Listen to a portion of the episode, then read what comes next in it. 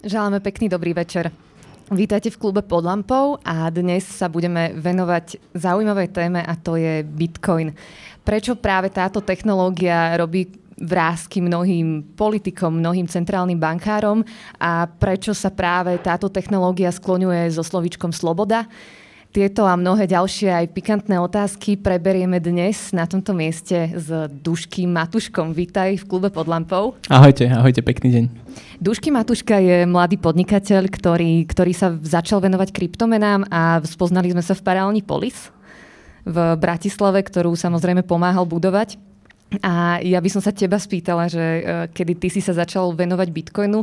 Ja som o, tomto, o, tomto, o tejto technológii sa dopočula dávnejšie, ale asi v 2014 som to začala vnímať ako, ako obrovský, obrovský nástroj pre slobodu spoločnosti, oslobodenie od centrálneho bankovníctva a tak ďalej. Takže aká bola tvoja cesta pri Bitcoine? Mm-hmm. No, ja som to mal celkom podobné, že ten rok 2014 bol rokom, kedy som prvýkrát o tom počul viac a prišiel vtedy za mnou jeden kamarát a niečo mi hovoril o niečom, čo sa volalo Ethereum vtedy, myslím, alebo to bolo trošku neskôr. A, a ja som pozrel na to, že kámo, že to je nejaká pyramída, že nič. Takže na 2-3 roky som to úplne nechal tak. No a potom v 2017 som si sadol s jedným mojim kamarátom Peťom a Peťo mi vtedy povedal o Bitcoine. Nevravel mi veci typu, ako to pôjde raketovo hore a ako, ako na to môžem zarobiť, ale rozprávali sme sa práve o tej slobode, práve o tom, akú revolúciu to vo svete môže priniesť táto technológia. No a ja som tiež mu vtedy hovoril, že poču, nejak sa mi to nezdá, ale sadnem si k tomu a pozriem sa na to poriadne. No a tým, že som sa roky venoval matematike, aj som ju doučoval, aj mal som nejaký matematický základ, tak to mi aj pomohlo nejak viac porozumieť tej technológii, že aký reálny zmysel to môže uh, vo svete mať a, a ako vlastne sa zrazu dokázala vytvoriť uh, akoby digitálna vzácnosť uh, v tom bitcoine. Takže toto akoby prepadol som tomu a najbližšie dva týždne som vtedy zavolal chalanom v našej firme, že, že dajte mi, akoby dajte mi e, nejaký čas, že budem sa teraz venovať tým kryptomenám, takže som sa trošku od, od firmy stialil, začal som študovať a prepadol som tomu tak, že som si povedal, že toto je nejaká cesta, ktorú sa chcem následne vydať. Bitcoin je technológia, ktorá nie je, nie je úplne ľahká na prvé pochopenie a možno našej e, mojej babičke ťažko vysvetlím jednoducho, že to sú digitálne peniaze, ktoré, z ktorých je obmedzené množstvo, tých 21 miliónov a ktoré sa majnujú do určitého roku a práve tam vzniká tá ich vzácnosť. E, poďme sa pozrieť trošku na finančný systém a poďme to porovnať so zlatom napríklad. To veľa ľudí zaujíma a veľa ľudí aj argumentuje, že čím je teda krytý ten bitcoin, keď ktor- pýtajú sa to väčšinou ľudia, ktorí si myslia, že naše peniaze sú stále ešte kryté zlatom, ale to už dávno nie je pravda. Takže poďme porovnať bitcoin a zlato a možno tak asi divákom priblížiť lepšie túto, túto to nové, novú digitálnu menu, ktorá vlastne vznikla pred viac ako desiatimi rokmi. To zlato je naozaj taká veľmi dobrá paralela v tom fyzickom svete voči bitcoinu, pretože majú dosť podobné vlastnosti. Zlato je zaujímavé tým napríklad, že je to tzv. decentralizované aktívum. A to práve tým, že nevydáva ho žiadna inštitúcia. Zlato ako také, dalo by sa povedať, že, že zem je akoby centrálna banka zlata. Hej? Pretože uh, keď tí prví ľudia, ktorí to zlato nachádzali a chceli ho získať viac, neboli žiadne burzy, žiadne obchody, museli si ho len len naťažiť. To znamená, že musí, museli vykonať nejakú prácu na to, aby to zlato získali, aby sa k nemu dostali. A veľmi podobná paralela je aj v tom bitcoine keď Bitcoin vznikol, tak nedal sa nikde kúpiť. Jediné, čo ste mohli urobiť, je akoby naťažiť ho. Možno k tomu sa ešte dnes dostaneme, čo je toto ťaženie a teda tiež vykonať istú prácu vo forme e, spotreby energie a, a nejakej výpočtovej kapacity. A teda Bitcoin je takisto tiež decentralizovaný, pretože neexistuje žiadna firma, ktorá by vlastnila Bitcoin alebo ktorá by za ním stála. To znamená, že vy keď povedzme pošlete transakciu v Bitcoine, na zlú adresu, tak nemáte tam žiadne call centrum, žiadneho manažéra, komu by ste zavolali a tú transakciu nejakým spôsobom vrátili naspäť. To je tá nevýhoda a veľa ľudí na to veľmi ťažko doplatilo, že poslali peniaze na ako keby zlý, zlé číslo účtu, na zlú bitcoinovú adresu a prišli o tie peniaze. Takže to je... Presne tak, na to, na to veľký pozor. No. A ešte, ešte pri tom zlate, napríklad uh, zlato, jeho obmedzené množstvo teda v našej zemskej kôre. Či sa niekedy začne ťažiť na asteroidoch, to, to ešte nevieme, už nejaké patenty v Amerike na to sú, ale povedzme teda, že je istý obmedzený počet toho zlata, ktoré môže byť. Znova, tá istá paralela aj v Bitcoine. Bitcoinov nebude nikdy viac ako 21 miliónov kusov a toto je a, zapísané teda v tom kóde, ktorý by sa nedá nejakým spôsobom zmeniť. Nemôže prísť vláda, nejaká inštitúcia, ktorá by dokázala tieto pravidlá hry jednoducho zmeniť. Ak by ste mali nejaké akékoľvek otázky, tak my tu, my tu máme slajdo a keď dáte hashtag, že týždeň, tak môžete nám aj klásť otázky, takže kedykoľvek sa pýtajte, ja to budem priebežne, priebežne pozerať, prípadne na konci sa budeme tým otázkam ešte venovať. A, takže môžeš, môžeš mhm. pokračovať a vlastne ešte by sme sa mohli aj pozrieť na to, že ako vznikali také tie prvé peniaze, ešte nejaké tie kovové pliešky a mm-hmm. mušličky a prečo sme sa vlastne v dnešnej dobe dostali až k digitálnemu platidlu a k jednotkám a nulám. Mm-hmm. No pozrieť sa na tú históriu peňazí je v tomto prípade veľmi zaujímavé a dôležité. V prvom rade, že prečo dá peniaze vznikli ako také. No, bol veľký problém tradovať alebo obchodovať bartrom, pretože bola nejaká nezhoda požiadaviek. Jeden chcel zemiaky, druhý mal ryby, a, ale nechcel zemiaky a tak ďalej. Čiže táto nezhoda požiadaviek viedla ľudí k tomu, aby vytvorili nejaké platidlo, na ktorom sa spoločne zhodnú a ktoré akoby bude tým, tým, tým tou jednotkou, vďaka, voči ktorej si tú hodnotu budú akoby vymieňať. Takže a tie prvé peniaze, ktoré vznikli, boli to, teda ako si, ako si povedala, rôzne mušle, rôzne, rôzne kamienky a tak ďalej. A vypichnem pár zaujímavých prípadov. Napríklad v Mikronézii bol ostrov, ktorý sa volal ostrov Jap na tomto ostrove lokálni keby, tí, tí domorodí ľudia používali menu, ktorá sa volala kamene raj. Boli to vápencové kamene, ktoré boli veľkosti od 3 cm až do 3 metrov a vážiace nejaké 4 tony. Čo bolo zaujímavé, že vnútri mali dieru. A teda tá diera tomu dáva, tomu kameňu dávala istú hodnotu, pretože znova bol to nejaký dôkaz, že sa vykonala práca na tom kameni a teda týmto pádom splňal to, že je to platidlo. Čo bolo zaujímavé, že tie najväčšie kamene sa nepresúvali. Oni zostávali na tom jednom mieste a keď sa robila nejaká transakcia, tak e, prišiel kmeň, zišiel sa kmeň a teraz sa povedalo, že áno, ja presúvam tento kameň na nového vlastníka, ale fyzicky ten kameň zostal na, na tom istom mieste, len celá dedina zrazu pochopila, že aha, vlastníkom tohto kameňa je niekto iný. Inak veľmi podobná analogia aj v Bitcoine, kde sa akoby tie mince nepresúvajú, v podstate sa zapisuje do účtovnej knihy len nový majiteľ alebo no, záznam o novom, o novom vlastníkovi danej, daného bitcoinu. A čo bolo ale zaujímavé na tom pri tých kameňoch, že ako tá mena zlyhala alebo ako, ako skončila. Stalo sa to, že na tomto ostrove stroskotal jeden námorník, ktorý naučil tých domorodých ľudí, ako tieto kamene vytvárať vo väčšom. Priniesol im nástroje a jednoducho stalo sa to, že vznikla inflácia. A domorodci si povedali, že kurník šopa, že zrazu tu máme tých kameňov viac a jak si sa mi už nezdá, že by mi tu držali tú moju hodnotu. Čiže stalo sa to, že vďaka tvorbe novej, novej, alebo vďaka tvorbe nových týchto kameňov a nafúknutiu a ponuky tejto meny, tá mena vlastne zlyhala. A to bol vlastne teda dôvod, prečo už tie kamene po, po, po desiatkách, stovkách rokov už, už nefungovali. A ďalší pekný príklad ešte bol v Afrike a to boli také, také sklenené korálky. Volajú sa, že slaver beats, ako otrokárske korálky. Preto, preto sa tak volajú, pretože Európania, keď zistili, že v Afrike sa dá za, za pár sklenených gorálov kúpiť časť pozemku alebo rôzne drahé kovy, tak tieto sklené gorálky vlastne začali dovážať vo veľkom z Európy. A kým to Afričania uvedomili, tak extrémne množstvo majetku sa akoby takto presunulo práve z rúk Afričanov do rúk Európanov. A znova to bolo tým, že niekto prišiel a dokázal vytvoriť na novo ponuku tej meny, o ktorej oni si, si mysleli, že je naozaj stabilná. Takže toto boli také tie zlyhania tých historických peňazí a poviem pravdu, že podobný trend zažívame, alebo teda vidíme aj tu, kedy počas korony americká centrálna banka Fed natlačila rádovo v triliónoch nových amerických dolárov, myslím, že to bolo nejaké 3 až 5 triliónov. A dnes už je to teda, celkový objem ich peňazí je z nejakých 13 triliónov, čo je, čo je extrémny nárast začiatkom roku 1900 bolo v americkej ekonomike len 7 miliard dolárov. Čiže ten nárast od, od toho 1900 po dnešok je nejakých 1800 násobný, čo je, čo je extrém. Takže tam vidíme ako, ako vzácnosť pri, pri týchto štátnych peniazoch, ktoré sa volajú aj fiat peniaze, tak vlastne nie je, pretože sa ich dá vytvárať viacej a viacej rôznymi, rô, e, rôznou monetárnou politikou. A to isté napríklad vo Venezuele, ktorá na to veľmi doplatila a je tam, je tam hyperinflácia, ktorá je, ktorá je fakt šialená. Tam je to šialené. Ja na workshopu zvyknem ukazovať obrázok, kde je vlastne množstvo bolívarov, za ktoré si človek dokáže kúpiť toaletný papier a to množstvo bolívarov je väčšie. To znamená, že tebe sa oplatí si utrieť zadok tými bolívarmi, pretože máš, máš tam viac toho materiálu než v tom toaletnom papieri.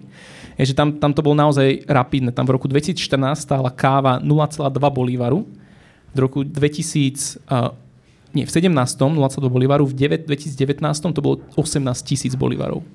A Venezuela je presne krajina, kde sa bitcoinom platí naozaj vo veľkom, pretože tí ľudia nemajú inú možnosť. Keďže už tam nebol ani, ani materiál na to, aby sa vydávali platobné karty a jednoducho tí ľudia tam boli e, nejakým spôsobom zaseknutí, aby si niečo, nie, niečo kúpili, takže sa veľa, veľa majnovalo.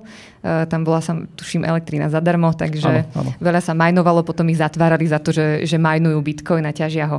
A bol z toho vlastne problém. Ja na Bitcoinovej ekonomické konferencie nosievam takú kabelku, z, ktorá je urobená z venezuelských bolívarov ako, ako symbol, že toto sa, toto sa samozrejme môže stať, ale, ale máme tu Bitcoin a sú tam nejaké, je tam v tom nejaká dôvera, preto má nejakú cenu. Samozrejme asi sa nestane teraz svetovým platidlom zo dňa na deň, alebo neviem, či niekedy, ale, ale je tu takáto vlastne konkurencia. A presne aj niekoľko známych ekonómov ako Karol Menger tak, eh, tak hovorili, že peniaze nie sú vynález štátu. Tak ako si hovoril o, o tých afrických, afrických korálkach, ktoré boli robené ako platidlo, tak peniaze si vytvorili, vytvorili nejakým spôsobom ľudia a do rúk štátu sa dostali až neskôr. Štát ich potom začal, začal riediť eh, to, keď boli kryté zlatom. Alebo teda obsahovali ešte dukátiky, keď to boli zlaté dukátiky.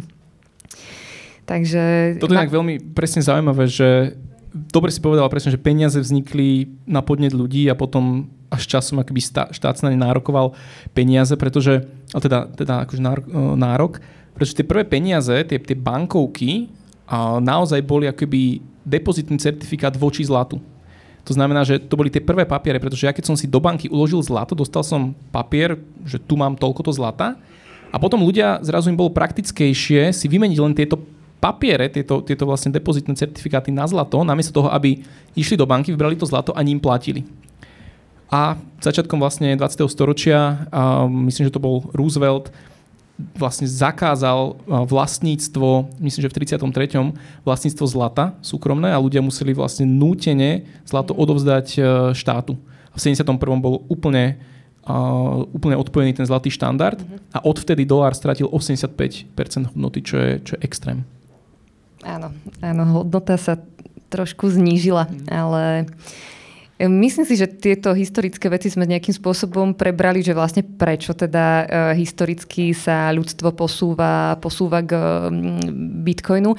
Ešte tam je možno dôležité spomenúť uh, tá krypto tá kryptotechnológia a to šifrovanie, ktoré je za tým, pretože v minulosti do nejakých 70. rokov tak šifrovanie bolo viac menej v rukách štátov, ktoré si na vojenské účely e, rôzne šifrovali správy a tak. A, a potom prišlo neskôr e, PGP, PGP kľúč, ktorým, e, a asymetrická kryptografia, vďaka ktorej si zrazu dvaja ľudia mohli navzájom šifrovať.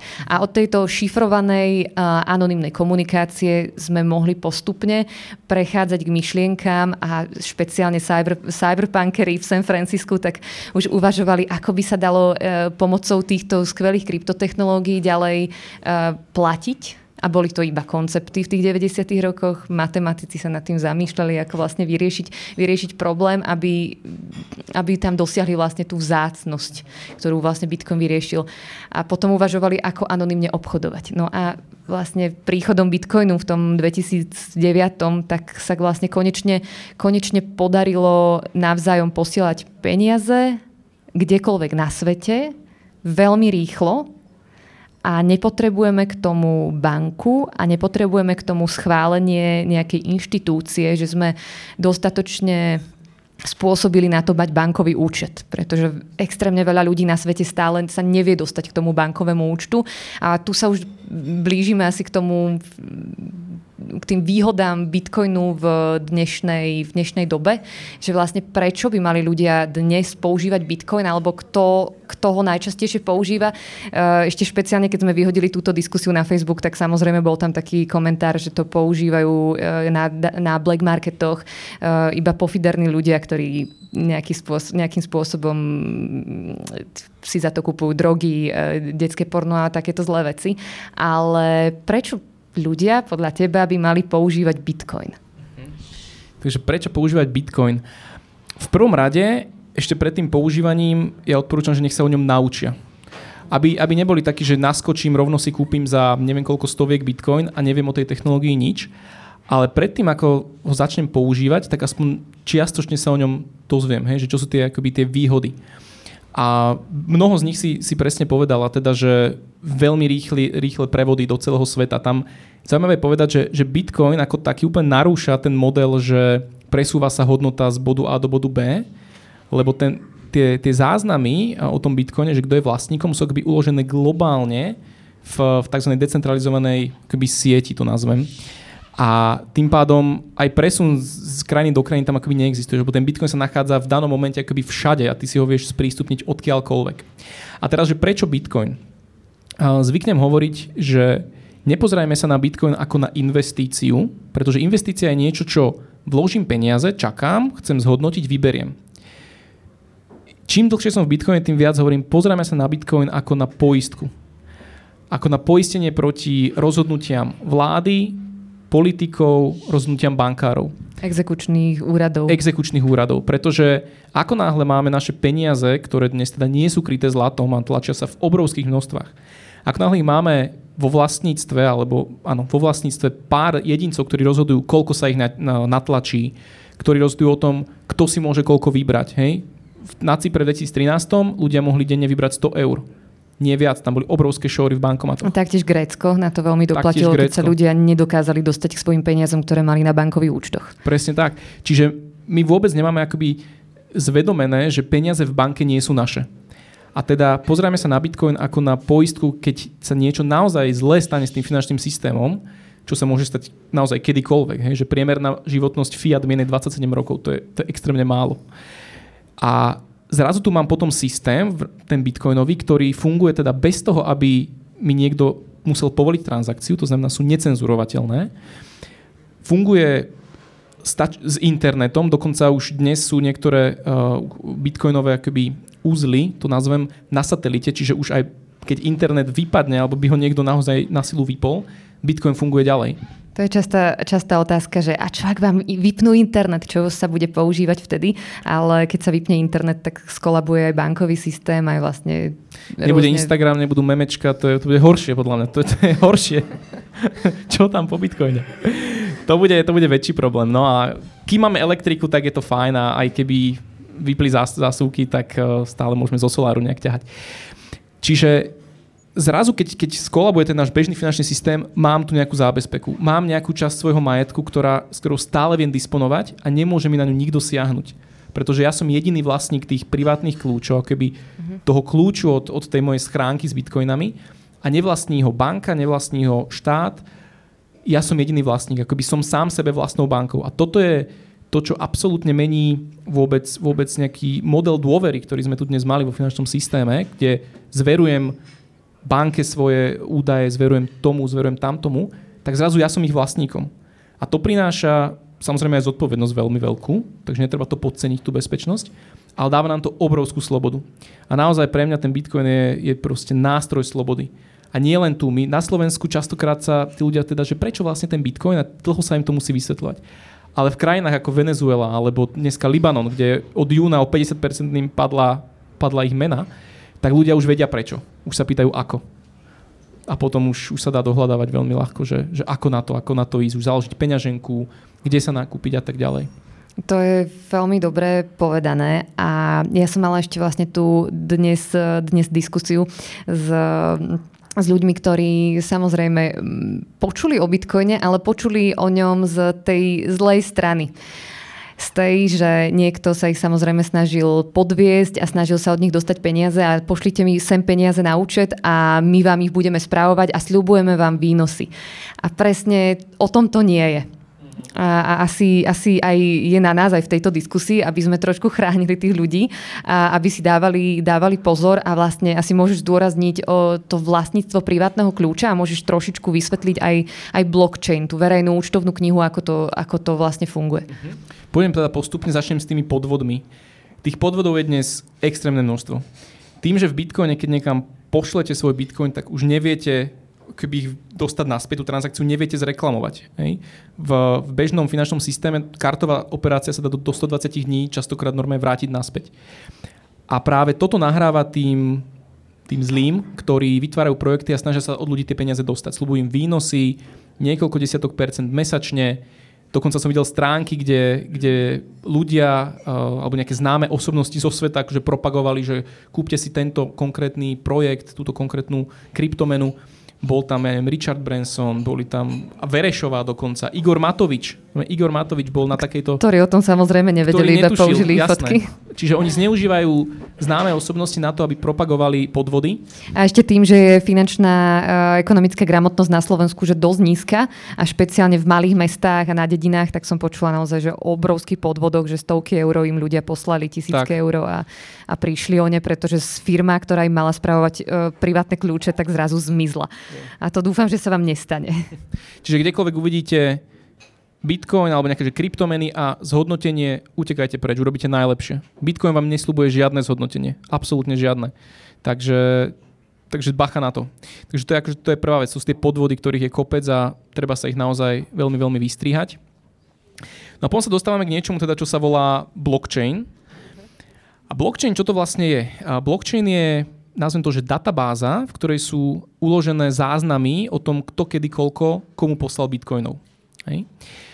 Je také, také kontraintuitívne, že bitcoiny sa nenachádzajú v našom mobile. Keď mám mobilnú peňaženku, tak ľudia sa často pýtajú, že dobre, ale tak stratím mobil, prídem o tie bitcoiny. Nie je to tak. Bitcoiny sa nikdy nenachádzajú vo vašom mobile. Bitcoiny sa nenachádzajú ani v takej, takej hardwareovej peňaženke, to je také zariadenie, ako USB to vyzerá, ani tam sa nenachádzajú. Mm-hmm. Všetky tieto zariadenia sú, dá sa povedať, kľúčenky, to by bolo akoby lepšie pomenovanie, pretože oni obsahujú privátne kľúče, čo je niečo ako heslo k vašej adrese. A tie bitcoiny sa všetky nachádzajú v globálnej databáze, ktorá sa volá blockchain. Čo je na tom blockchaine zaujímavé je to, že ten blockchain sa nenachádza len na jednom serveri. Keby to tak bolo, tak by mohol prísť nejaký hacker, vlastník toho servera by to mohol narušiť jednoducho, bol by to tzv. centrálny bod zlyhania. Tá unikátnosť, jedna z tých ďalších unikátností toho Bitcoinu je, že táto databáza, tento blockchain je rozdistribu- rozdistribuovaný medzi tisícky počítačov po celom svete. A každý má rovnakú kópiu. To je dôležité si uvedomiť.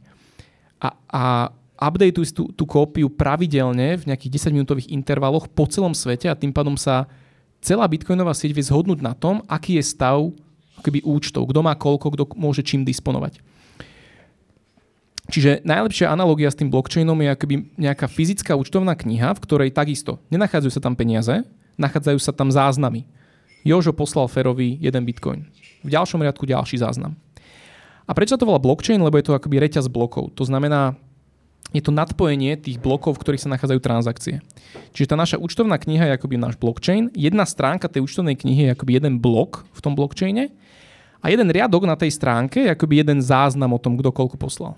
Hej? A ako hovorím, táto účtovná kniha na desiatkách tisícoch počítačov po svete a dnes tá bitcoinová účtovná kniha už má nejakých 630 tisíc, 650 tisíc strán. Hej? Každá nová strana pribudne raz za 10 minút. Tak je ten software nastavený. A funguje to už vlastne viac ako 10 rokov. Funguje to už vlastne viac ako 10 rokov s tým, že žiaden výpadok tam akoby nebol. Čiže 99,99% uptime to voláme. Mm, možno sa nám zdá, že niektorí o Bitcoine počuli zatiaľ, zatiaľ málo. O Bitcoine bolo asi počuť najviac v roku 2017, keď mal vtedy hodnotu 18 tisíc eur. No až na 20 sa to zhruba, na 20 tisíc dolárov sa to Na 20 tisíc dolárov a potom následne, následne padol a vtedy, vtedy to bolo taký obrovský boom, že ľudia nejakým spôsobom sa zaujímali o, o, toho investičného pohľadu o tie, o tie kryptomeny. Ale Inak o tom ako nedá sa platiť všade bitcoinom samozrejme, ale špeciálne v Československu, v Čechách a na Slovensku je veľmi veľa pobočiek a vzniklo tu veľmi veľa firiem, v, tomto, v, tomto, v týchto našich malých dvoch štátikoch, ktoré sú že svetovo unikátne a zaujímavé pre celú tú bitcoinovú, bitcoinovú sieť vznikol vlastne hardverová bitcoinová peňaženka, bitcoinový trezor, tak to je československý produkt, rôzne bitcoinové automaty, platobné terminály a tak ďalej. A je tu obrovské množstvo um, miest, kde sa, kde sa tým dá platiť vrátanie rôznych pizzerií, reštaurácií, kaviarní a tak ďalej. Čo, je, čo považujem za veľmi, veľmi zaujímavé z hľadiska svetového nejakého kryptomenového um, potenciálu. Súhlasím, akože dokonca mnohé zahraničné portály označujú hlavne teda Prahu, ale aj tento československý región za také hlavné mesto kryptomien. A to je presne, jak si povedala, je to tým, že hardwareová peňaženka napríklad na Slovensku, tu v Bratislave, bol prvý kryptomenový automat v Európe. To je tiež taký, taký fakt, ktorý mnohí ľudia nevedia. A tie automaty fungujú na to, že tam viete kúpiť alebo predať, predať bitcoiny.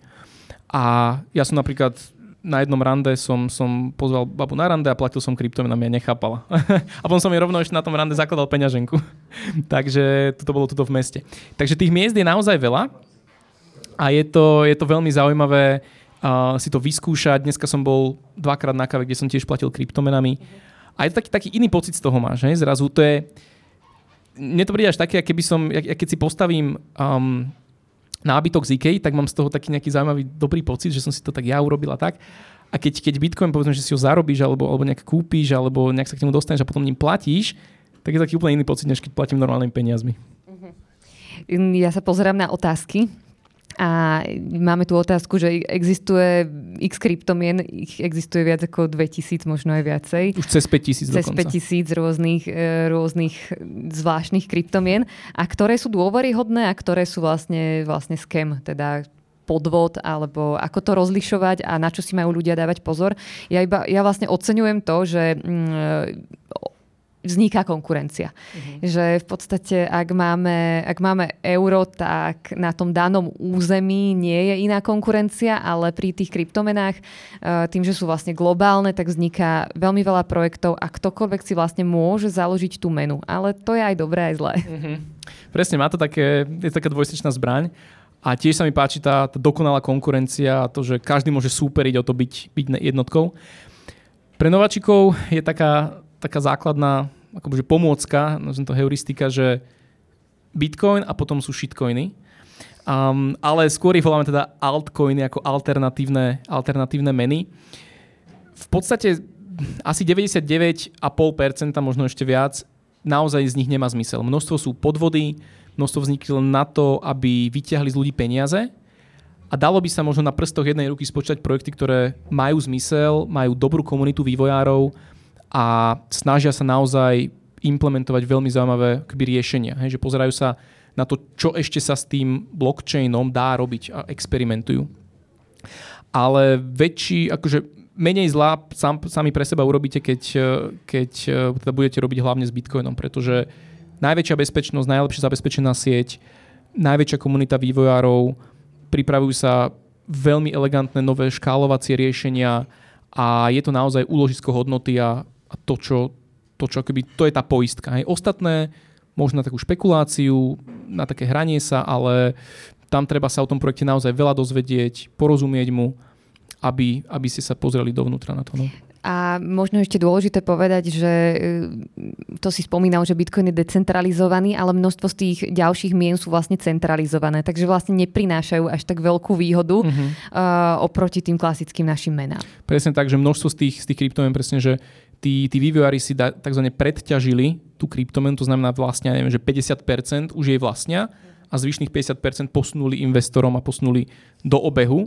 Tým pádom pozrite sa na to, že takto toto nechceme, hej? že my nechceme menu, kde znova nejaká entita vlastní polovicu z toho celého, kedykoľvek to vie predať, pustiť do obehu viac, tým pádom urobiť akoby infláciu. Takže hej, veľký pozor práve na tieto centralizované shitcoiny. A môžeme ísť ešte po tých ďalších otázkach, aby sme zodpovedali našim divákom. Prečo by mali ľudia v EÚ platiť bitcoinom a ako to má pre, pre človeka výhodu v rámci SEPA priestoru? Uh-huh. Keď porovnám SEPu a bitcoinov, ak sa na to pozeráme z hľadiska neviem, že rýchlosti transakcie alebo, alebo ceny za transakciu, ťažko sa hľada nejaká úplná výhoda, pretože v rámci SEPy alebo napríklad keď platím kartou, tak pre mňa ako používateľa je to, že zaplatím kartou vybavené. Hej? Pri tom Bitcoin, OK, otvorím si peňaženku, musím ťuknúť nejaké heslo, čiže na prvý pohľad sa to zdá, že je to akoby menej výhodné, men- menší benefit. Pre obchodníka je tam obrovská výhoda, že tá transakcia je nereverzibilná. Hej? A, a teda není to jak pri karte, že to viem vrátiť naspäť. No a teda v Európskej únii prečo by ľudia mali platiť bitcoinom? Aby si napríklad zachovali finančné súkromie. To je to by mala byť pre nás taká veľmi silná motivácia. Na to som chcela nadviazať, že vlastne bankové, bankové tajomstvo už pár rokov e, Neexistuje. sa celkom vytratilo, čo je veľká škoda. Sú, sú samozrejme aj obhajcovia, že malo by byť všetko transparentné a mali by sme e, ukázať, že koľko máme na účte v rámci boja proti terorizmu a tak ďalej, ale na druhej strane prichádzame o obrovský kus slobody a práve to súkromie veľmi úzko súvisí s tou našou osobnou slobodou a nemôžeme byť všetci úplne kryštáľoví a tam nejde o to, že robíme niečo zlé. Uh-huh. Len obyčajné súkromie je nejaká ľudská sloboda. Presne. Ja som videl, čo sa všetko dá. Bol som pri jednom startupe, ktorý riešil profiláciu ľudí na základe ich transakčných dát. Je to šialené, čo vieme, alebo čo, sa, čo banky vedia zistiť z toho, aké je na, naše nákupné správanie. Kedy sa z toho vychýlime. Dokonca bol jeden prípad, kedy žene poslali, začali chodiť marketingové upozornenia na to, že kúpte si plienky a tak ďalej. Ona, že čo, že ona, ne, ona není tehotná. A normálne žalovala tú firmu a na základe jej transakčných dát nejakým spôsobom akože sa zistilo, že, že bola tehotná, alebo niečo na tento štýl, hej, že normálne až takéto veci sa dajú robiť a videl som vravím, že aké profilácie všetky do akej hĺbky vedia ísť, je to šialené. My dnes v rámci bežného finančného systému nedokážeme urobiť anonymnú platbu. Nedá sa to. Kedy si ešte boli akoby predplatné kreditné karty, kde som zaplatil 20, dali mi kartu anonymnú, vedel som platiť. Dnes už to nie je možné. Čiže Bitcoin nám dáva takú protiváhu práve tomuto systému, ktorý môže veľmi ľahko smerovať k nejakej autoritárskej, možno až, až dystopii to nazvem, alebo nejakému tomu čínskemu modelu, a, a práve zachovať si toto súkromie bez ohľadu na to, či robím alebo nerobím niečo zlé. To je presne, ak nechcel by som, aby mi nejaký úradník stál doma a pozeral sa, jak, jak doma žijem, len preto, aby teda, že bolo jasné, že nerobím nejaké teroristické úkony. Hej? Čiže mali by sme skôr sa na to pozerať, že čo sú veci, ktoré chcem zdieľať s celým svetom a čo, čo jednoducho nechcem a čo si chcem nechať pre seba. Ja by som asi prešla na ďalšiu otázku, ešte sa asi aj k anonimite dostaneme. Anonymný užívateľ sa pýta. E, naozaj rieši e, krypto, kryptosvet a kryptomeny rýchlosť transakcie? Lebo mm, niekomu sa to zdá ako problém, niekomu nie. A či to krypto vlastne rieši tú rýchlosť transakcie? Asi si myslím, že um, autor tejto otázky ešte má staršie informácie ohľadne toho, mhm. čo sa s rýchlosťou transakcií na Bitcoine uh, udialo, takže to môžeš vysvetliť? Mm-hmm. No, tá rýchlosť je taká relatívna. V prvom rade, keď, uh, keď sa o tej rýchlosti, takže treba povedať aj to B, že rýchlosť je jedna vec, to B je, že kedy je transakcia akoby nevratná. Lebo to je veľmi v biznise dôležité. Aj celkovo vo, v svete peňazí, pretože napríklad Bitcoin je veľmi podobný ako, ako hotovosť hotovosť, keď niekde zaplatím a, idem, a prídem domov, ja už neviem tú hotovosť nejakým spôsobom kliknúť a vrátiť naspäť. Hej? Bitcoin je v tomto úžasný, že on je to naozaj taká digitálna hotovosť, ktorú už neviem reverznúť. A pri Vise, pri Mastercarde, keď urobím tú transakciu, tak na, na môj pohľad je to že veľmi rýchle. Ale z hľadiska toho biznisového sveta tá transakcia vie byť reklamovaná, a jednoducho veľké množstvo počas roka, myslím, že okolo 4 miliardy v Európe, 4 miliardy transakcií alebo teda eur sú podvodné transakcie a vlastne banky potom musia buď vyplácať ľudí, jednoducho obrovské množstvo peňazí potom ľudia znášajú na poplatkoch, aby banky vykryli tieto straty. V Bitcoine tak nič sa nedieje. A ešte ďalšia informácia, teda v Bitcoine sa vyvíja sieť, ktorá, alebo taká druhá vrstva nad tým, tým základným blockchainom, to voláme, a vlastne Lightning Network. A tá umožňuje tisícky transakcií za sekundu, dokonca aj viac, desiatky tisícov transakcií za sekundu, s tým, že sú anonymné, nereverzibilné A, a jednoducho toto je že, že extrémna a veľmi evolúcia. lacné. A veľmi lacné. Pre, presne tak, že tá cena je tam rádovo no v nula, v, akože v zlomkách centov, v zlomkách centov. A toto je, akože, toto je obrovská revolúcia. Keď, keď táto technológia ešte pôjde viac do popredia, tak umožní naozaj akože veľké veci, tzv. mikrotransakcie, mikropaymenty. My budeme vedieť vlastne platiť za to, že si prečítam blogový článok, zaplatím za to a, a jednoducho už, už to nebudem vedieť zobrať naspäť. To znamená, vie, vie mi tá služba krásne sprísumniť článok, zaplatí sa to cez ten Lightning Network, hotovo, transakcia vybavená. Alebo dokážem pozerať film takým spôsobom, že platím napríklad za každú sekundu toho filmu keď ma presne baviť po pol hodinke, stopnem a zaplatil som len za tých 30 minút a už to nereverznem. Čiže vytvárajú sa tam akoby nové možnosti nových finančných produktov a riešení. A ešte taká veľmi jedno, jednoduchá otázka, ktorá možno niektorým ľuďom pomôže, že e, keď sa teda na, na bitcoinovej sieti e, platia poplatky, pretože tie transakcie sú tam, sú tam nejako spoplatnené, tak komu idú a aké sú veľké? Vlastne na čom to záleží? Tie poplatky sú úžasná vec. A tie poplatky slúžia na to, aby sme tie poplatky vlastne vďaka poplatkom bojujeme o tú obmedzené množstvo alebo o tú obmedzenú um, obmedzené aktívum a to je veľkosť uh, alebo miesto v bloku tých transakcií. Každý blok je obmedzený na 2, 2 MB transakcií. A teraz na to, keď ja chcem, aby mi veľmi rýchlo tá transakcia prešla a bola tam zapísaná, nazvem to na veky vekov, môžem ten poplatok zvýšiť. Čiže ja si určujem ako, po, ako odosielateľ, transak- odosielateľ transakcie, aký poplatok dám. Ak mi transakcia neponáhla, môžem dať poplatok rádovo v pár centoch, dokonca ešte niekedy aj menej. Transakcia možno prejde po 5 hodinách, bude akoby zapísaná v tom blockchaine na furt a ja som v pohode.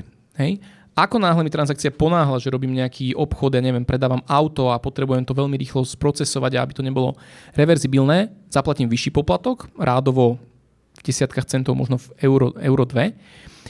A tým pádom som zaradený skôr. Čiže to je taká aukcia o to, kto sa kedy dostane do toho obmedzeného priestoru v tých blokoch. Čo je zaujímavé, že ten, tie poplatky nezávisia od veľkosti transakcie v eurách. To znamená, ja viem poslať 10 miliónovú transakciu, ktorá bude stať pár centov tá veľkosť poplatku závisí od veľkosti transakcie v kilobajt alebo v bajtoch. A komu idú? Nejdu žiadnej jednej firme, idú tým ťažiarom, ktorí vlastne zabezpečujú tú sieť a zabezpečujú to, aby tie transakcie neboli reverzibilné, aby niekto to nemohol z- A kto sú títo ľudia ešte? Kto sú títo ľudia? Títo ľudia sú podnikatelia, ktorí myslia tak ako podnikateľ myslí, myslí ekonomicky a na svoj vlastný profit. Títo, títo ľudia robia to, že premieňajú elektrickú energiu na bitcoiny a vďaka tomu zabezpečujú tú sieť. Oni majú stroje, ktoré ako keby rátajú istú matematickú rovnicu a snažia sa nájsť jej riešenie. To riešenie tejto rovnice je, sa dá nájsť len tak, že, že, že ho hádate. Čiže si to predstavme, ako keby sme hádzali kockou a snažíme sa hodiť konkrétne presné číslo a tá kocka má milióny strán, to nazveme, hej. A teraz oni vlastne takýmto spôsobom uh, vyt, uh, robia prácu istú, vlastne, že proof of work, čiže dôkaz o vykonanej práci. A raz za 10 minút v tom Bitcoine jeden z týchto minerov, z týchto podnikateľov, akoby hodí tú správnu stranu kocky a je mu umožnené zapísať transakcie do blockchainu a tým pádom aktualizovať tú účtovnú knihu. A za to je odmenený. To znamená, on má svoje náklady vo forme elektrickej energie, chladenia, rôzneho ja neviem, personálu a tak ďalej. A na výstupe je odmeňovaný novými bitcoinami. A toto je vlastne princíp, ako sa nové bitcoiny dostávajú do systému, pretože to začalo na nule. Hej. Teraz máme okolo 18,4 pardon, milióna bitcoinov v obehu a maximum ich bude teda tých 21 miliónov. Čiže toto je spôsob, ako sa nové bitcoiny dostávajú do obehu a zároveň ako sa zabezpečuje bezpečnosť tej siete. A to je extrémne dôležité. Čím viac je tých minerov, tým máme bezpečnejšiu sieť.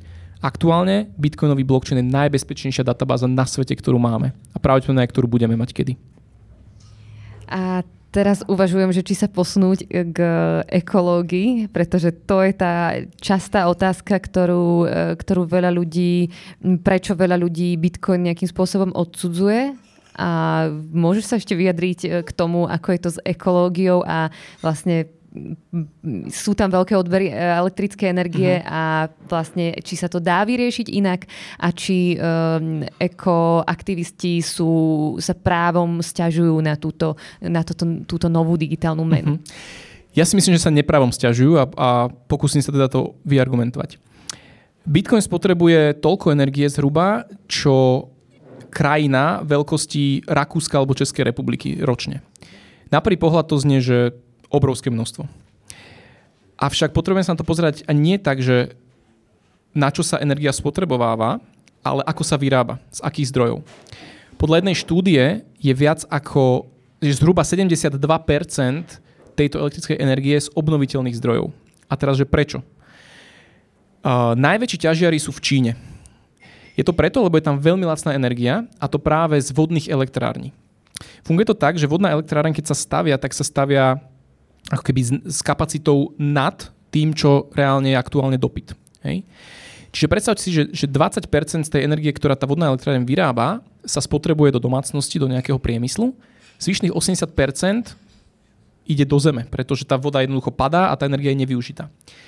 Tie elektrárne robia to, že aby týchto 80% nešlo do oni si tam tieto uh, ťažiarské farmy vlastne vytvoria a zapoja tam tie stroje. To znamená, že všetka tá elektrika sa zrazu používa na uloženie do, do Bitcoinu, tým pádom my si vieme Bitcoin predstaviť ako nejakú batériu. Normálne, že baterka, do ktorej ja si viem tú nespotrebovanú energiu uložiť a potom ju preniesť do sveta kdekoľvek. Hej? A tým pádom, vďaka tomu, že tá elektráreň to takto robí, dokáže splatiť samú seba, alebo ten, eh, tú investíciu oveľa rýchlejšie. Čiže dalo by sa povedať, že Bitcoin pomáha s implementáciou obnoviteľných zdrojov energie. Hej? A to práve vďaka tomuto, vďaka takémuto mechanizmu. Čiže, čiže ekoaktivisti by sa mali pozerať na to, ako sa vyrába elektrika, nie na to, kde sa spotrebováva. Pretože napríklad, že Vianočný stromček je oveľa horší spôsob, ako využiť elektriku hej, na svietenie, ako uložiť ju do Bitcoinu. Hej. Sú samozrejme farmy, ktoré spalujú uhlie, napríklad v Kazachstane, lebo je to veľmi lacné. A to sú naozaj spôsoby, ako, alebo ktoré by sme mohli eliminovať vo finále. Ale videl som krásnu napríklad prednášku nedávno, ktorá poukazovala na to, aké sú environmentálne dopady ťaženia zlata. Neskutočné sú. Neskutočne obrovský. Uh, jednoducho ťažké kovy sa uvoľňujú do, do, do vody, do zeme, uh, kianit dokonca, x ďalších vecí, dokonca sociálne dopady v tých zemích, alebo v tých, v tých krajinách, kde sa ťaží zlato. Čiže pri porovnaní je to obrovský rozdiel. Hej? A ešte, ešte ďalšia vec je, že keď sa pozrieme na to, ako bankový systém využíva uh, energiu a kde sa vlastne tam spotrebováva, svieti, svieti sa v kancloch, extrémne množstvo ľudí, servery, auta, ktoré presúvajú valuty alebo, alebo drahé kovy, a keď to dám do porovnania s Bitcoinom, tak Bitcoin je zlomok percent alebo pár percent z tej energie, ktorú spotrebuje bankový systém. Tak zatiaľ ho ešte nepoužívajú všetci a to je vlastne asi, asi aj dobré, že nemáme nejakú nejakú štátom priradenú digitálnu menu, ktorú musíme všetci používať. Bitcoin je taký, že ho môžeme používať dobrovoľne, ja som ho dobrovoľne začala používať, ale už sú tu rôzne nábehy na to, rôzne plány rôznych, e, rôznych štátov, že chcú vlastné digitálne meny, ale práve tam absentuje ten základný uh, nejaký kľúčový element a to je tá decentralizácia vlastne, že nie, nemá to centrálnu autoritu Bitcoin a vlastne takto vzniká aj Libra. Uh-huh. Taktiež Čína má podobné plány a aj rôzne, rôzne ďalšie štáty. Čo s týmto? Nemyslím si, že tento proces vieme zastaviť alebo že sa to nejak zvráti. Podľa mňa tie štáty si tie meny vytvoria. Veľmi dobre si... A je to dobré alebo zlé podľa teba? Myslím si, že takto. Podľa mňa je to dobré v tom, že že zrazu akoby to isté, čo dnes máme, napríklad euro, bude fungovať niekde online a bude to takisto, nazvem to na hovno, ako to, ako to máme dnes. Centralizované štáty budú vedieť tlačiť uh, alebo tvoriť túto menu, budú chcieť mať nad ňou kontrolu. Takže tam sa, tam sa podľa mňa nezmení, že absolútne nič. Štát jednoducho nechce si nechať zobrať tú monetárnu silu, ktorú má nad ľuďmi. A to je taká tá najväčšia uh, akoby, sila, ktorú nad nimi má. A nemyslím, že sa dobrovoľne vzdá. Čiže tie meny budú centralizované, cenzurovateľné, budú musieť, akoby, budete musieť splňať isté, isté veci na to, aby ste s tou menou, aby ste mohli posielať, to znamená, že nebude, nebude to môcť byť hocikto a tak ďalej. To znamená, že v podstate zmena tam nebude podľa mňa žiadna. Jediné, čo možno to bude, budeme mať v aplikácii a pár klikmi to bude fungovať. Čiže v tom vidím akoby výhodu. Um, ale máme tu stále ten Bitcoin, ktorý bude ako protiváha. Jednoducho on vznikol na to, aby sme mali alternatívu, na to, aby sme, aby sme mali tú protiváhu. On vznikol po finančnej kríze, po tom roku 2008 a Bitcoinový white paper píše o podobných veciach veľmi, veľmi pekne práve odkazujúca na tú finančnú slobodu. Presne tak, presne tak. Dokonca aj v tom prvom bloku, tzv. Genesis blok toho, toho um, bitcoinového blockchainu, obsahuje správu, myslím, že z New York Times z 3. januára, ktorá hovorí o tom, že uh, keby nejaký, vláda schválila nejaký ďalší bailout, vykúpenie nejakej banky, neviem, či Goldman Sachs alebo, alebo koho. Tam to bolo krásne vidno. A s týmto posolstvom vlastne Bitcoin začínal? To presne tak. Presne zaujímavé. tak. Dokonca teraz, uh, keď bol halving v, teraz začiatkom júna, tak v bloku číslo 630 tisíc alebo 629 999 bola podobná správa z toho dňa, ktorá znova hovorila, ako vláda tlačí nové peniaze teraz počas korony. Čiže krásna paralela a odkaz na ten, na ten vznik Bitcoinu a nech ľudia akoby sa pozrú na to, že aha, tak toto je ten, tá misia, kto, s ktorou Bitcoin prišiel. Akoby dať nám tú slobodu do rúk. A využijete ju, alebo ju nevyužite, ale máte ju tu stále, hej, že bude tu a nedá sa vypnúť. Môžeme sa pozrieť na, na ďalšie otázky od divákov. Na, na niektoré z nich sme už vlastne v našej diskusii odpovedali, ale kvantové počítače. Ako môže do budúcna ovplyvniť hodnotu kryptomien, nielen bitcoinu, nástup kvantových počítačov. Uh-huh. Istú dobu o tom boli rôzne, rôzne správy, že vlastne by sa prelomili tie šifry. Čo si o tom myslíš? No, čo vlastne kvantové počítače budú vedieť robiť? Existuje tzv. vlastne, že Shor, Shor algoritmus, ktorý popisuje, ako sa dá rozlomiť aktuálne šifrovanie buď RSA šifry alebo tzv. eliptické krivky. Na týchto dvoch typoch šifrovania funguje 99% alebo 90% internetu, čiže ten problém by bol ďaleko väčší. To je prvá vec. Druhá vec, mali sme tuto v poli z jedného Taliana, ktorý je fyzik a venuje sa vyslovene kvantovým počítačom a bitcoinu. Takže úplne, že presne ten človek, s ktorým chcete o tom rozprávať. A on vravel teda, že zatiaľ nie je fyzikálne dokázané, či to je vôbec možné zostrojiť taký kvantový počítač, ktorý by dokázal tie šifry rozlomiť. Pretože on musí mať nejaký počet tých, tých qubitov, tých kvantových bitov, aby sa mu to podarilo. A není vôbec dokázané, či, či to je možné vytvoriť, uchladiť a tak ďalej. A zároveň už sa už veľmi intenzívne sa robí na tzv. postkvantovej kryptografii, ktorá je práve pripravená na to, aby čelila týmto, týmto kvantovým počítačom. Napríklad šifrovanie tzv. AS, šifrovanie, ktoré využíva aj NSA a jednoducho je implementované tzv. symetrické šifrovanie, je odolné voči kvantovým, kvantovým počítačom. Čiže rôzne šifry symetrické sú odolné už teraz. A, a zároveň v tom bitcoinovom blockchaine len niektoré typy alebo niektoré časti sú akby je možné narušiť tým, tým kvantovým počítačom, nie, nie komplet všetko. Takže podľa mňa sieť, ako náhle by tu bol už bolo veľké riziko, že takýto počítač bude môcť byť zostrojený, tak ten konsenzus tej celej siete sa vie dohodnúť na tom, že upravme tie naše pravidlá, ktoré, podľa ktorých fungujeme a zakomponujeme tam nejaké práve toto kvantové, postkvantové šifrovanie, aby sme zabránili práve tomu narušeniu. Čiže ja sa osobne tohto nejak nebojím. A už tu padla otázka uh, Bitcoin versus Bitcoin Cash. A vlastne k čomu, k čomu došlo vlastne, alebo mm, tam narážame aj na to, aké, aké rozhodovacie právomoci má tá sieť alebo mm, tých všetkých minerov, uh, ako sa rozhodujú a ako je tam vlastne nastavená tá demokracia, alebo čo to tam vlastne je. A teda vlastne ako vznikol potom, potom forku Bitcoin Cash, to by si mohol jednoducho vysvetliť. Takže pre tých teda, čo nevedia, Bitcoin Cash je alternatívna kryptomena, ktorá vznikla ako um, odpojením alebo teda rozštiepením toho Bitcoinu a má od, ako v roku, od roku 2017 do histórie má, má rovnakú históriu a potom vlastne niečo, je to ako vidlička teda v preklade a už majú teda separátne histórie následne po tom forku, po tom roz, rozčlení. Stalo sa to, že istá časť komunity nesúhlasila s pravidlami, ktoré v Bitcoine boli zavedené. A teda jedným z týchto pravidiel bolo veľkosť daného bloku v tom blockchaine. Čiže tá bola nastavená na 1 MB a oni si povedali, že oni chcú mať väčšie bloky, 8 megabajtové. A toto sú konflikty, ktoré sa v IT komunite riešia. Áno, áno, áno, presne tak. Nebudem teraz zachádzať do toho, že čo je lepšie, čo je horšie. Sú na to rôzne názory a teda Čo však ale sa stalo je práve, že oni nedokázali presvedčiť tú celú sieť, aby teda, že poďme tým 8, 8 megabajtovým prístupom. Celú sieť alebo vlastne viac ako 50% tej siete. O, viac ako 55, ale ani to by im práve nepomohlo, hej? Lebo tam musí nastať ako keby oveľa väčší konsenzus. No a čo sa teda stalo, že oni mali na výber, ale teda jediná ich možnosť bola, dobre, históriu budeme mať rovnakú, ale teraz vytvoríme si vlastnú kryptomenu. Čo je teda absolútna konkurencia, nazvem to anarchia, že môže si to ktokoľvek urobiť, len potom je otázka, že prečo ja by som mal uh, predať Bitcoin a ísť do toho Bitcoin cashu, keď uh, majú oveľa menšiu základňu vývojárov, minerov, to je práve ako na to zabezpečenie siete a tak ďalej.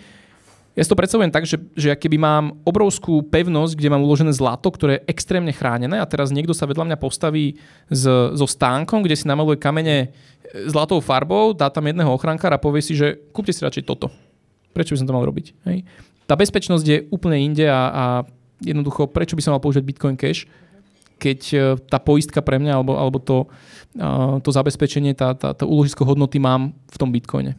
Ale je vlastne zaujímavé, že e, ten, ten kód pri Bitcoine je open source a vlastne niekto si ho mohol zobrať a použiť vlastne celú tú technológiu. Keď Satoshi Nakamoto e, vypustil von e, Bitcoinový kód, tak vlastne nebolo to ničím zamknuté, že túto autorské práva alebo nejaká licencia alebo čokoľvek. Mm-hmm. A to je na tom veľmi, veľmi zaujímavé a asi aj pekné, že to nechal svetu nejakým spôsobom. Toto je, toto je veľmi úžasná tiež jeho vlastnosť toho Bitcoinu, že práve to open source. Pre tých, čo nevedia, open source znamená, že ten kód je voľne čitateľný, je to jak, jak voľná kniha. To znamená, ktokoľvek si v tom vie listovať a pozrieť sa dnu. A teda toto aj akoby ničí ten mýtus, že Satoshi, to je ten, teda ten tvorca toho Bitcoinu, o ktorom dodnes nevieme, kto to bol, či to bola nejaká skupina ľudí alebo, alebo jednotlivec, tak e, môžeme vlastne s jasnosťou, s istotou povedať, že on tam nezakomponoval žiadne nejaké zadné dvierka, ktorými by potom ukradol všetky bitcoiny pre seba. A prečo? Prečo, prečo to, to neurobil? Prečo to neurobil? Lebo on mal oveľa vznešenejšiu víziu, než vytvoriť nejaký skem. Hej. A hlavne asi by to stratilo na hodnote a nemalo by to už žiaden význam. Presne tak, stratilo na hodnote, nikto by to nepoužíval. Uh, jednoducho to, to, to nemalo pre neho zmysel. Akože Satoshi z toho, čo vieme, bol človek, ktorý naozaj chcel dovzdať svetu niečo, niečo veľmi revolučné. Človek alebo skupina ľudí vlastne nevie sa, že kto nevie to sa, je. Nevie sa, hej, Ale už, je, boli, rôzne. už boli viacero pokusov, že prihlasovali sa nejakí, nejakí ľudia, že ja som Satoshi Nakamoto, Áno. ale bolo to zjavné, že jednak nemá tú filozofiu ani tie matematické schopnosti.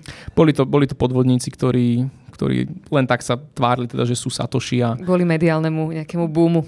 Pravdepodobne primárne, primárne kvôli tomu. A teda je veľmi dobré dokonca, že ani nevieme, kto ten Satoshi bol. Pretože keby sme to vedeli, tak dá sa na neho znova. Vlády na neho vedia tlačiť, firmy na neho vedia tlačiť. Čokoľvek by povedal, mohlo by ovplyvniť smerovanie Bitcoinu. To, že Satoshi sa stiahol v tom 2012 alebo 2013, bolo skvelé práve pre tú decentralizáciu, pre tú otvorenosť toho systému. On nám odovzdal niečo, čo vie fungovať aj bez neho. A to, že nie je už v hre, je výborné práve preto, aby to išlo slobodne tam, kam tá komunita to chce smerovať. A je to naozaj že zaujímavý príklad nejakej, nejakej modernej štruktúry, ktorá, ktorá nemá nejakého centrálneho vodcu.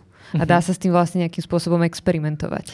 Toto je veľmi fascinujúce, že zrazu není tam nejaký šéf, není tam ten, čo povie, že týmto smerom ideme a, a je to akoby taký mix názorov tej komunity a to, kam sa kto prikláňa. Čiže je to taký, nazvem to, že je to aj sociálny experiment ten Bitcoin. Je, je to naozaj niečo, čo skúma, ako ľudia vedia spolupracovať na globálnej úrovni um, tak, že tam jednoducho ten šéf nie je a ako vedia vytvoriť niečo, čo má extrémnu hodnotu pre celý svet a čo vie pomôcť naozaj ľuďom, ktorí nemajú tie bankové účty, ktorí, ktorí nikdy banku nebudú mať na stovky kilometrov od seba tak zrazu im to vie dať do ruky nástroj, ktorým vedia sa podielať na, na ekonomike po celom svete. Hej? Množstvo krajín v Afrike nemajú banky, nemajú dokonca rodné listy IDčka, ale majú mobily, majú internet. Som videl fotku, jak tam má, na námestí je solárny panel obrovský a tam, tam sedia ľudia zapojení na telefón, pripojení na nabíjačku a, a fičia si. Hej? A týmto ľuďom to vie umožniť zrazu alebo dať do ruky obrovské možnosti finančné. Keď som sa začala o Bitcoin zaujímať, tak ešte až tak veľa správ po tom 2014 o tom nebolo. Skôr od hackerov som sa, som sa pýtala ohľadne bezpečnosti a informácií. Ale potom, už keď začal Bitcoin trošku rásť, tak samozrejme boli rôzne správy a dokonca aj od kvázi nejakých, nejakých osobností vo svete bankovníctva, od centrálnych bankárov, ktorí, alebo ekonómov, uh, keanesianských ekonómov, ktorí hovorili, že samozrejme Bitcoin je bublina, to bude musieť spať, to určite spadne. Uh, neviem, čo sa stane, ako môže, ale tá konkurencia je tam veľká. Hlavne je dôležité asi, že sa vypustila tá technológia. Bitcoin je vynájdený a už nebude odvynájdený. Mm-hmm. Toto je si dôležité uvedomiť, že je to tu už s nami. Je to tu s nami a nevymaže sa to takto, že lusknutím prsta. Takže Takže to, že centrálni bankári hovorili, že Bitcoin je bublina, tak to neznamená, že zanikne. Uh-huh. S týmto súhlasím. No, bublina, um, zvyknem, zvyknem hovoriť, že Bitcoin nie je bublina, Bitcoin je špendlík, ktorý praskne tú fiat, tú finančnú bublinu. A v Bitcoine tých bublín bolo viac. Keď, keď, sa, keď bublinu hovoríme niečo, čo akože narastie v hodnote a potom extrémne padne, tak, ako takýchto, napríklad tulipány. Ako napríklad tulipány v tom Holandsku, že to bolo, to bolo veľmi zaujímavé. Tam vtedy, v tom čase jeden tulipán, jedna hlavička cibulka stála toľko, čo jeden dom uh-huh. v Amsterdame. To, akože to si pozrite ten, ten príbeh, to je veľmi fascinujúce. A teda týchto prasknutí tej bubliny v Bitcoine bolo asi 7-8 v minulosti. My ich nevidíme na tom grafe, pretože my vidíme akoby len ten jeden extrémny nárast v 2017 a pád v 2018.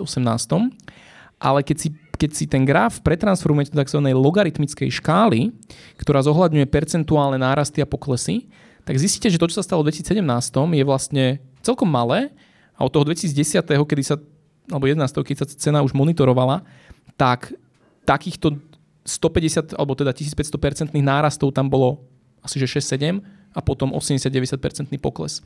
Čiže Bitcoin každou touto bublinou sa znova zotavil, znova preukázal, že nezomiera, vyčistil sa od ľudí, ktorí chceli len zarobiť a zviesť sa na nejakom hype. A zostali tam ľudia, ktorí naozaj veria technológii a veria, že toto má oveľa väčšiu budúcnosť. Takýto hype alebo takýto cyklus podľa mňa príde znova, rátam, že do roka, do dvoch. A znova nabehnú ľudia, ktorí nič o tom nevedia, nechcú sa vzdelávať, boja sa, že už im ušiel vlak, mm, ovláda ich chamtivosť a narvú tam peniaze, ktoré ktoré vlastne nie sú ochotní stratiť. A budú nadávať na ten Bitcoin potom, lebo tá korekcia príde znova. Není tam entita, ktorá by ovládala cenu. Je to trhovo nastavené na, na báze ponuky a dopytu. A práve týmto sa snažíme aj v rámci paralelnej polis alebo aj, aj v rámci mojej aktivity vystrihať ľudí a, a robiť tie, tú osvetu a školenia, aby ste uvedomili, že, že pozor na toto. Príde to, nenaskakujte opatrne, keď si to kúpite, podržte, jednoducho nech, nech sa takéto cykly postupne eliminujú. Čo je zaujímavé vidieť, že postupom času tá volatilita, tá výkyvnosť akoby s rastúcou kapitalizáciou Bitcoinu klesá. Takže v najbližších rokoch, alebo rátam do 10-15 rokov, keď Bitcoin dosiahne oveľa vyššie čísla pravdepodobne, tak tá volatilita už nebude taká rapidná, jak teraz, že 20% za deň to padne. Hej. Mm-hmm. Ale aj s tou volatilitou sa nejakým spôsobom dá žiť a niektorí, niektorí podnikatelia práve, že na tom vedia, uh, vedia aj zarobiť a, a podobne. Samozrejme dá sa na tom veľa, veľa stratiť, takže, takže upozorňujem, že uh, dávajte si pozor a veľa si o tom naštudujte. Zvyknem hovoriť, že základná chyba nováčika, a teraz píšeme takú príručku 10 základných chyb nováčika, tak jednu som tam zaradil, že trading a obchodovanie.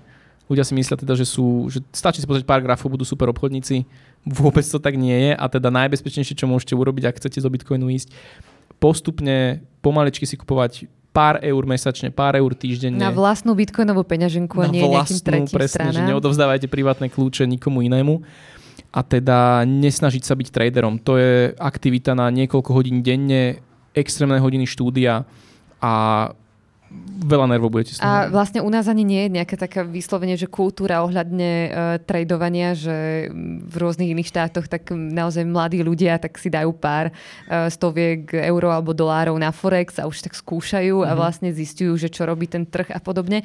My tu až tak veľmi sa tomu nevenujeme, aspoň málo kedy nejakých študentov počujem o tomto hovoriť, aj keď už sa to určite zlepšuje a už aj vlastne viacerí investujú trošku do Bitcoinu a mm-hmm. skúšajú, skúšajú si to.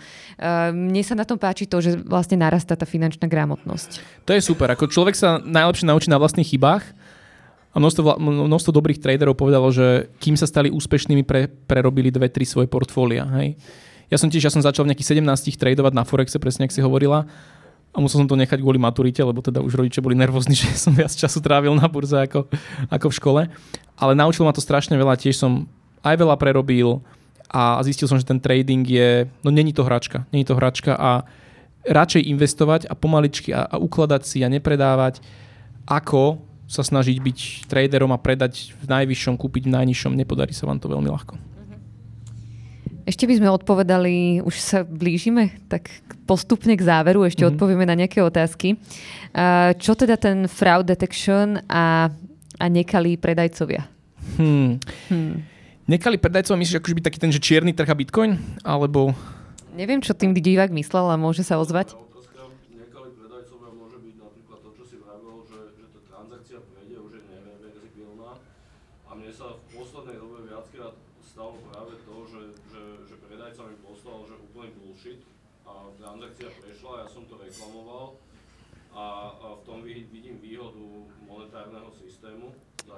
Aha, takto. Ale, ale, ale že, že fraud detection to môže byť že úplne všade. To môže byť uh-huh. že teroristi a akože, že to,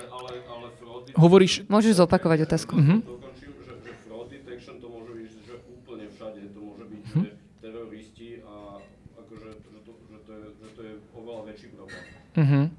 Teda, ak som dobre porozumel, tak uh, tebe sa stalo to, že poslal si uh, transakciu v bitcoine, prišiel ti tovar, chcel si reklamovať a už to bol problém, lebo už ten, ten bitcoin tam bol akoby... Hej. Takže tam sa to dalo. Aha, OK.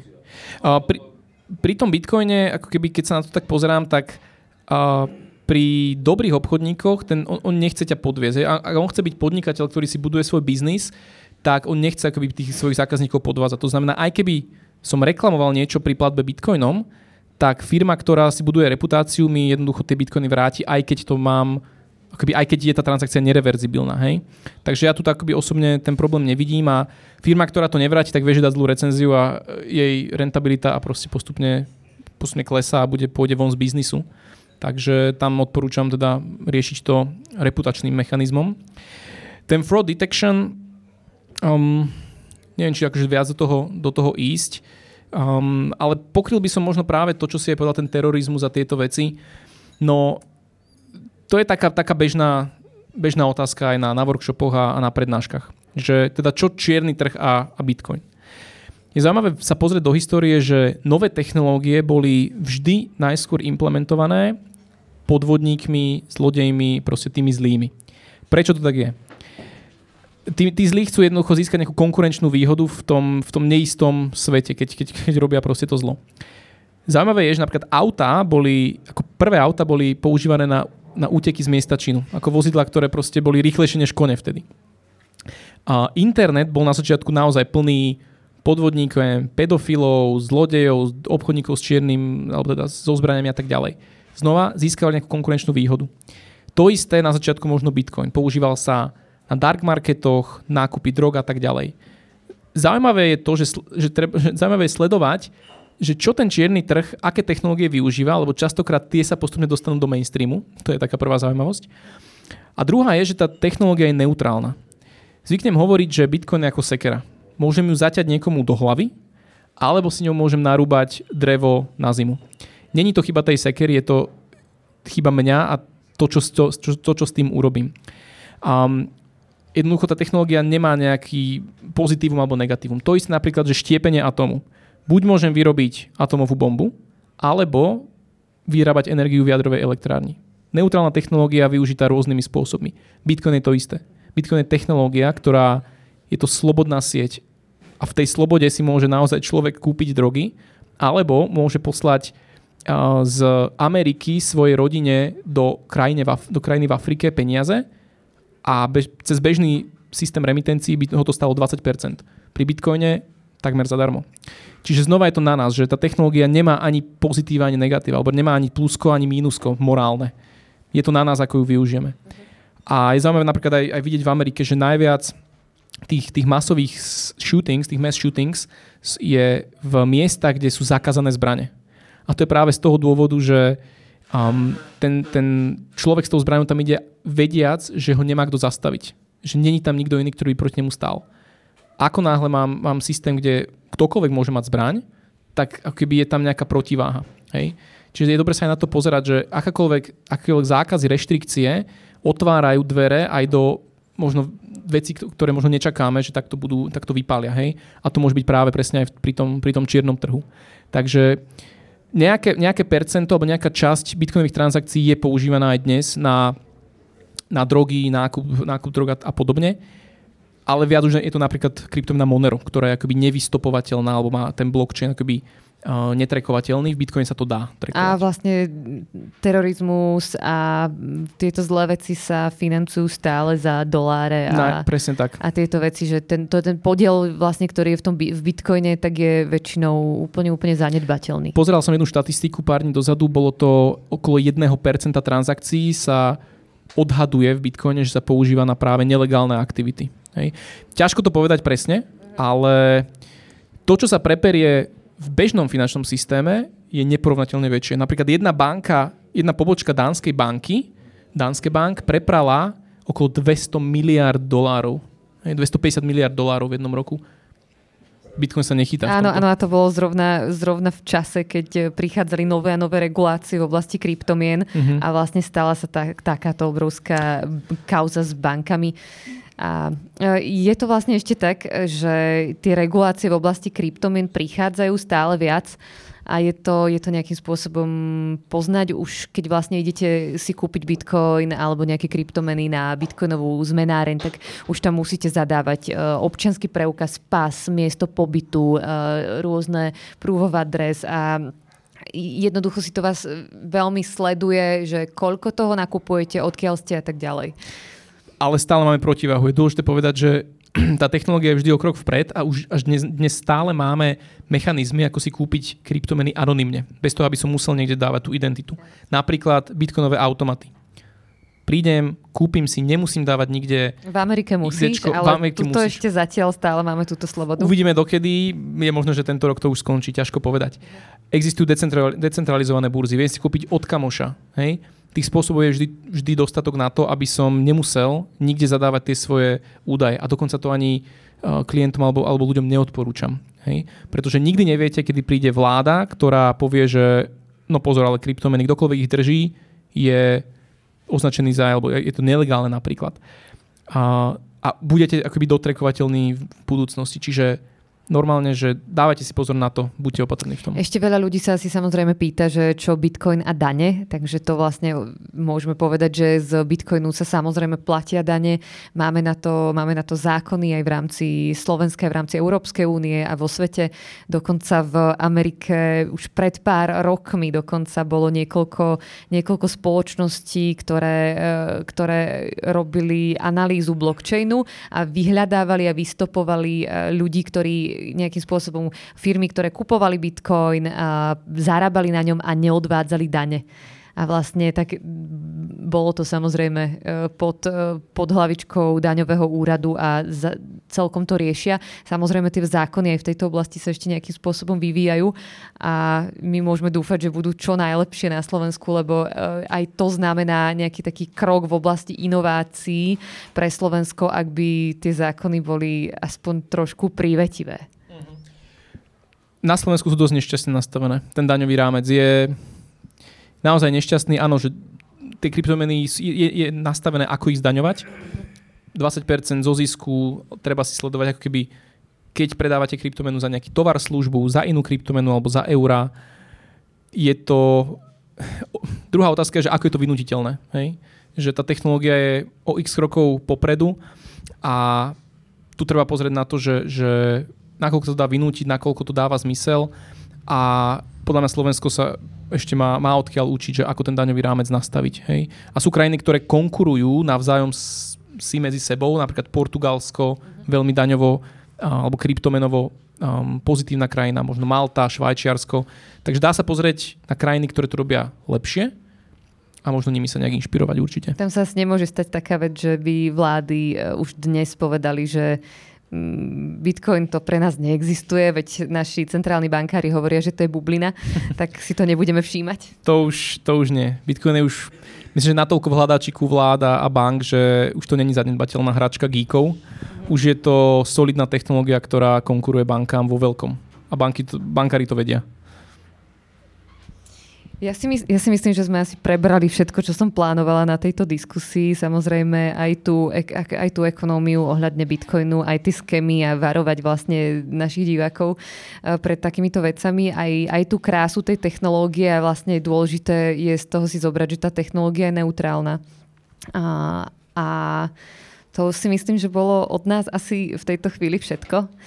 Ešte máme tu samozrejme otázku, že ako sa zaklada bitcoinová peňaženka a podobne. Tak ja by som to urobila tak, že e, potom ako skončíme live stream, tak my si pôjdeme zakladať bitcoinové peňaženky s tými ľuďmi, ktorí chcú. A um, na to, aby sme uh, ukázali aj našim, našim divákom, ktorí nás sledujú doma, uh, ako sa robí, ako sa zaklada bitcoinová peňaženka, tak môžeme slúbiť v nejakom dohľadnom čase uh, videjko, ktoré, ktoré vlastne ukáže, ako na to, ako na to bezpečne, ako si vlastne do mobilu nainštalovať tú bitcoinovú peňaženku. To vlastne asi pripravíme a zverejníme. Dokonca také videjko už máme aj na, na polis, takže to môžeme prelinkovať a rovno tam Aha, je aj, ako sa máš, nakupuje. Uh, Juraj to robil, Bednár, mm-hmm. a teda je to hotové, vieme, vieme to poslať ľuďom aj do toho eventu alebo, alebo kdekoľvek. Takže určite. Ja, ja vlastne ešte by som asi upozornila, že ak na, naozaj, že si nebudete s niečím, s niečím istí a, alebo budete o tom chcieť, chcieť vedieť viacej, tak je dobré kontaktovať takých nezávislých odborníkov, ktorí nie je, že len chcú na vás zarobiť a dostať vás do pyramídy, takých kontaktujte. Tá technológia naozaj o tom nie je, ale uh, pred 5-6 rokmi bola v Prahe založená Paralelní polis, ktorá, ktorá má vlastne dosť svetové meno v, v oblasti vzdelávania v, pri decentralizovaných technológiách, takže tam sa dá asi zohnať nejaká lepšia informácia ako na nejakých pofiderných uh, stránkach, ktoré sľubujú výnosy. Určite, určite. Paralelná polis je perfektný zdroj na vzdelávanie. Teda za mňa naozaj tá počná myšlienka, že neprestávajte sa v tom vzdelávať, že je to naozaj niečo, čo tu s nami zostane, naše deti tým budú bežne platiť a je, je skvelý čas sa dozvedieť o tom a, a porozumieť tej technológii, lebo je to úžasná revolúcia, ktorá podľa mňa v našom lifetime, v našom, v, našom, keby v tejto ére sa stala a teda je úžasné sa o nej dozvedieť viac. To si o Bitcoine myslí Dušky Matuška, náš dnešný host, ktorý bol v klube pod lampou. Ja veľmi pekne ďakujem všetkým, ktorí ste prišli, aj tí, ktorí ste nasledovali a vidíme sa čoskoro pri ďalšej diskusii. Ďakujem veľmi Ďakujem, pekne. ahojte.